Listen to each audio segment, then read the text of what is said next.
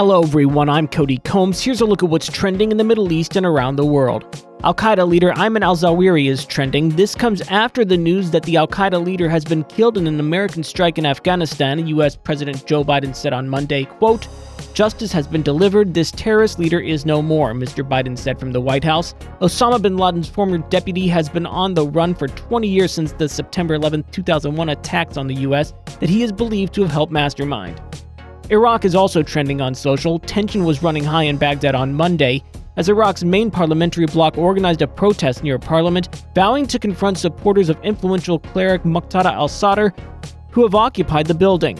Protesters in support of Iran linked parties, a coalition known as the Coordination Framework, scuffled with police near the seat of government, being hosed with water cannon as they tried to scale concrete security barriers.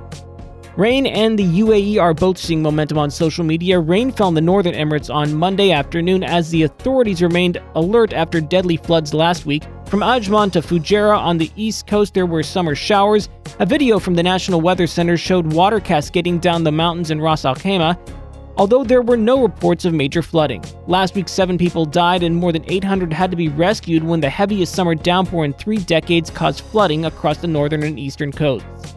And in the world of internet search, as concerns go along with the spread of monkeypox around the world, Google says it's seeing a spike in some parts of the world of people searching for information on the disease, including what vaccine protects against monkeypox, as well as where can I get a monkeypox vaccine.